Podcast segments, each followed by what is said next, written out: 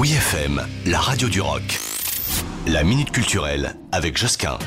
Le musée en herbe a une ambition, nous plonger dans l'histoire de la musique enregistrée à travers un parcours interactif et musical par le biais d'objets rares, du jeu, du son et de l'humour. L'exposition s'appelle En avant la musique et elle envoie petits et grands à la fin du 19e siècle devant les premières machines parlantes, puis dans l'univers du disque des années 20 aux années 80, avant de découvrir les coulisses d'un studio d'enregistrement et de mixage, la miniaturisation, le streaming, toutes les nouvelles nouvelles innovations et la diversification des supports d'enregistrement et d'écoute prennent le relais et cohabitent avec le retour du vinyle pour de nouvelles expériences musicales.